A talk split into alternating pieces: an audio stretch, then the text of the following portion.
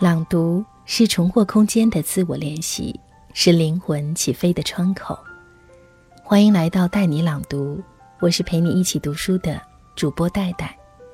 今天我们一起读的这篇文章来自作家小川书，名字是《为什么我们越长大，朋友反而越来越少》。在我们一天天唱着“越长大越孤单”的时候，真的会发现身边的朋友越来越少。究竟是什么样的原因呢？在今天晚上的这篇文章当中，我们一起寻找答案。你可以随时通过我的微信公众平台“带你朗读”和我一起交流沟通。代是不可取代的代。前段时间，古尔浪哇老师写了一篇《三十岁之后我们应该怎样交朋友》，深深打动了我。在这之前，我一直想写一篇，不是孤独选择了我们，而是我们选择了孤独。但是因为标题太文绉绉，就一直放在那儿没写。其实孤独一直都是人生永恒的话题。我们少年时代克服孤独的办法是交友、读书、自我充实，但年纪越大，人越理性，你会逐渐找到与孤独相处的方式。自省反而是自我成长最快的一个跳板，而自我思考则真的需要离开喧嚣一段时间。人成年之后，交往模式会发生改变，尤其是三十岁之后，往来的朋友里不掺杂利益的会很少，认识陌生人不带目的性的机会也会越来越少。这不是人变得势利了，而是在你成长的过程里。工作会不可避免地深入生活，那些客户交流、资源对接，甚至是私下聚会，都免不了带有一定的工作和社交的因素。我时常号召年轻人应该多保留一些自己的兴趣爱好，打球、喝茶、游泳、健身、爬山、越野，这些从兴趣角度出发的事。有时候可能会成为你结交陌生人的一个渠道。当然，每个人成长的状态各不相同，但是大部分的路径都会有相似之处。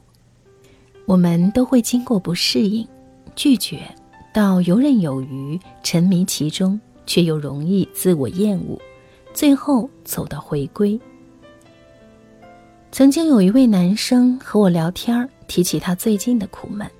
他说他一直觉得很孤独，但是他身边明明有很多的朋友聚集，可他就觉得找不到可以倾诉、觉得三观一致、最好是能给予他指导的人。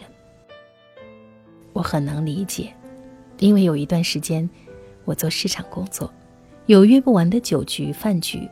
见不完的张总、李总，说不完的笑话和黄段子，看起来好像有聊不完的天儿。可是每次一上车，我就立刻安静下来，不想说一句话。我不觉得那个酒局里敬酒说话的人是我自己，但是我也不能否认，那是在适应这个社会法则的我。那热闹背后暴露出来的空虚和寂寞，曾让我。一度走偏，比如我曾经内心非常的浮躁和急切，完全无法耐心去聆听。我甚至有一段时间特别急躁，看似有效率、雷厉风行，但其实更多的是自大和无法消解的戾气。那个阶段，我觉得我没有办法和蠢人聊天儿。我在 QQ 和 MSN 里一直都在讲效率。我讨厌闲聊，认为那很无趣。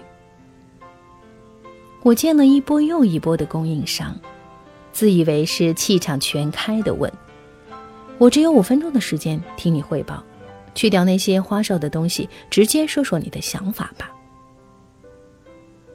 那段时间，我活得剑拔弩张，人生火急火燎，却非常不快乐。我用繁忙的任务让自己误认为很充实，我接打电话都呈现了绝对的强势，放下电话又觉得无比疲惫。我的人生在那段时间过得很不如意，职场没有见到得意，只是觉得压力巨大；情场频频失意，因为我的耐心越来越差。我就好像是一颗随时要引爆的定时炸弹。现在想想，那种带着攻击性的气场，真的足以赶走所有人。我的情绪管理在那段时间几乎降为负值，我忙到没时间和朋友去联络，和亲人之间的沟通也都只是匆匆聊几句就挂了。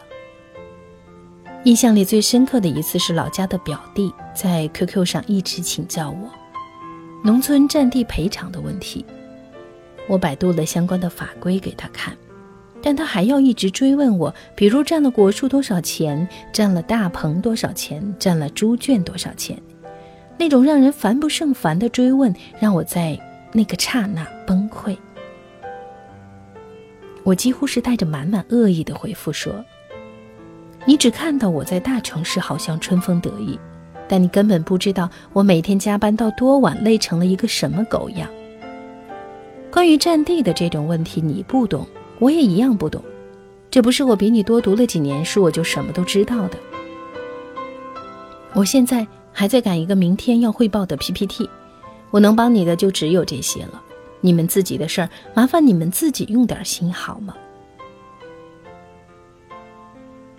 我至今都记得，表弟在那边停了十多分钟，才缓缓地打了一句：“大哥，那我自己再看看，给你添麻烦了。”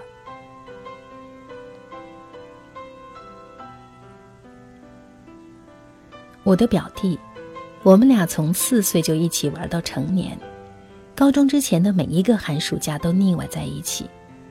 我们一起偷鸡蛋、下河摸鱼，他见证我考上大学，我看着他结婚成家。这么多年一起玩过来的小伙伴，却因为我自己的崩溃，弦就断在这儿了。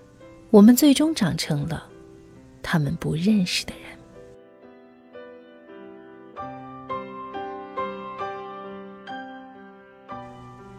如果说随着你的成长，你的交往模式可能会伤害一批人，失去一批人的话，那么还有一种朋友是自然流失和淘汰的结果，就好像那些高中群、初中群，甚至大学群里的昔日朋友。前段时间，我们大学群里几个做了妈妈的女生聊起关于二胎这件事，其中刚好有一个提起我说：“怎么没见我晒过娃？”我说，我们俩都有各自的计划。我这边今年的最大目标是先把研究生读完。然后几个女生都瞬间变成了你最讨厌的七大姑八大姨，纷纷现身说法，告诉你，再不要就晚了。你看我家都生了两个了，我还打算要三胎的，巴拉巴拉。以当年和我关系最好的那个女生说的最为起劲儿，可当年她不是最讨厌那些。七大姑八大姨逼人找对象，催人结婚的吗？我不得不再次明确的说，我觉得过日子是看个人，这本来就是自己的事儿，自己过得舒服与否，只有自己知道，对吧？我有我的计划，也可以对自己的人生负责。结果那女生依旧不依不饶。甚至都搬出了“到老了你一定会后悔，我这也是关心你啊”等诸多神一样的理论，我就差点冲口而出：“你快加入广场舞团队去吧！不是所有人都一定要和你活成一样才是人生。”最后还是忍了。成长本来就是一个逐渐失去的过程。我们会因为自己的交往方式失去一些朋友，会因为彼此三观不一致、追求的不一致而再失去一批。那些后来补齐进来的，也许是我们的客户、合作伙伴、导师，却未必能成为朋友。不是我们变得不相信谁了，也许是因为我们越来越相信自己了。年龄越大。你对他人的依赖需求会逐渐减少，你会变得自信，变得有主见，变得有自己的判断。你不会再像以前那样会去依赖谁，希望被谁影响。你也会逐渐明白，做朋友这件事，有时候随缘一点，或许会更开心一些。据说，当你开始怀念从前的时候，你就老了。我并不喜欢怀旧，尤其是怀念过去自己年轻时候认识的那些人，觉得做失了可惜。并不喜欢怀念那个容易相信他人的自己，觉得那样不为利益，千里迢迢去见一个网友的时光不再来。如今的我，更喜欢接纳。每个年龄段都会有各自的成长状态。浮躁也好，急功近利也罢，这都是生命里的一段历程。有的人看开了也就出来了，有的人看不开，也许一辈子就沉浸在此，不能自拔。交友终其理由还是吸引，若彼此没有吸引力和智慧，空嚼过去那点回忆，也是挺没意思的一件事儿。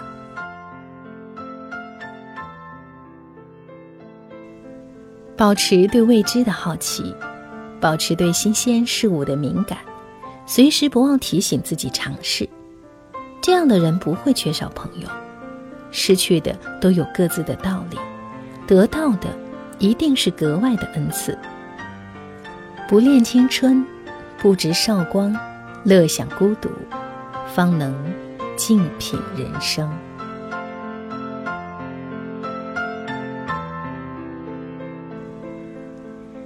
这是今天我们一起读的来自小春树的作品。为什么我们越长大，朋友反而越来越少？似乎这也不是一件多么了不起的事情，或者是让我们会觉得生活当中有一些慌乱的事情。学会慢慢的接纳，接纳每一个阶段的自己。也许现在孤独是你所需求的。谢谢你的聆听，我是戴戴。你可以随时通过微信公众平台“带你朗读”找到我，戴是不可取代的戴。祝你晚安，我们下次见。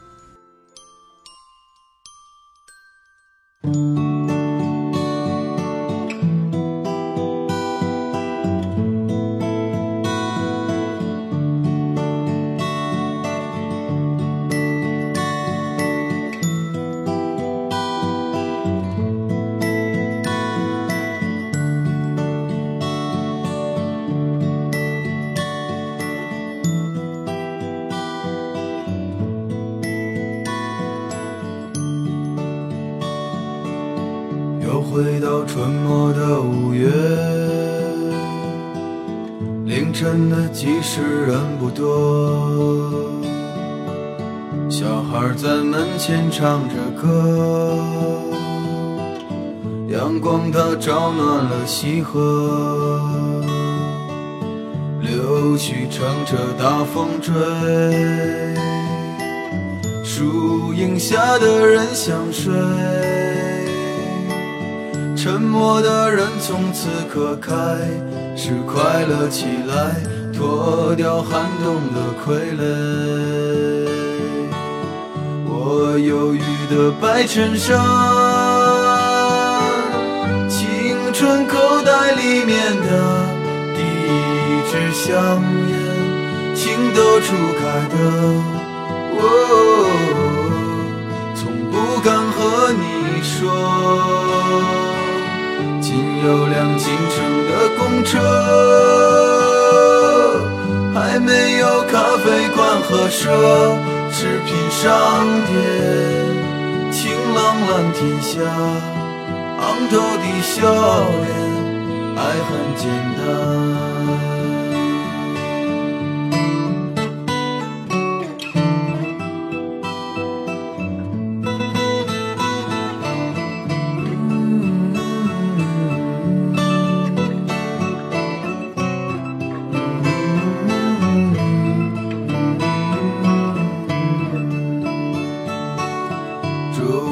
钟声敲响了日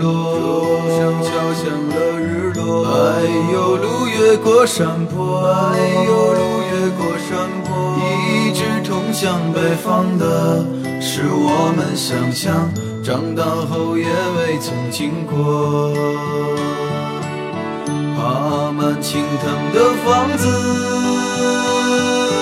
屋檐下的邻居在黄昏中飞驰。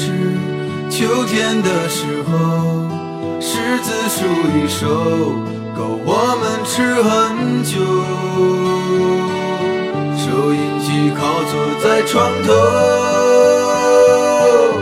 贪玩的少年抱着漫画书不放手，陪我入睡的是月亮的忧愁装满幻梦的枕头。